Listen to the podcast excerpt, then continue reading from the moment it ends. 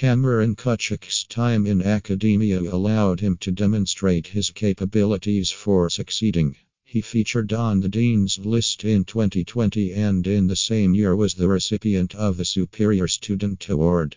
Cameron Kutchuk's eventual goal in life is to work in either elementary education or educational psychology. Cameron Kutchuk believes that his future career in the education sector will enable him to make a meaningful connection with the kids that sometimes get overlooked or are hard to break through to.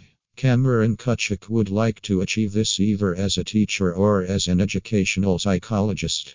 Cameron Kutchuk would like to spend his future working in the education sector. At present, he is in college and has enjoyed a successful time preparing himself for his future career.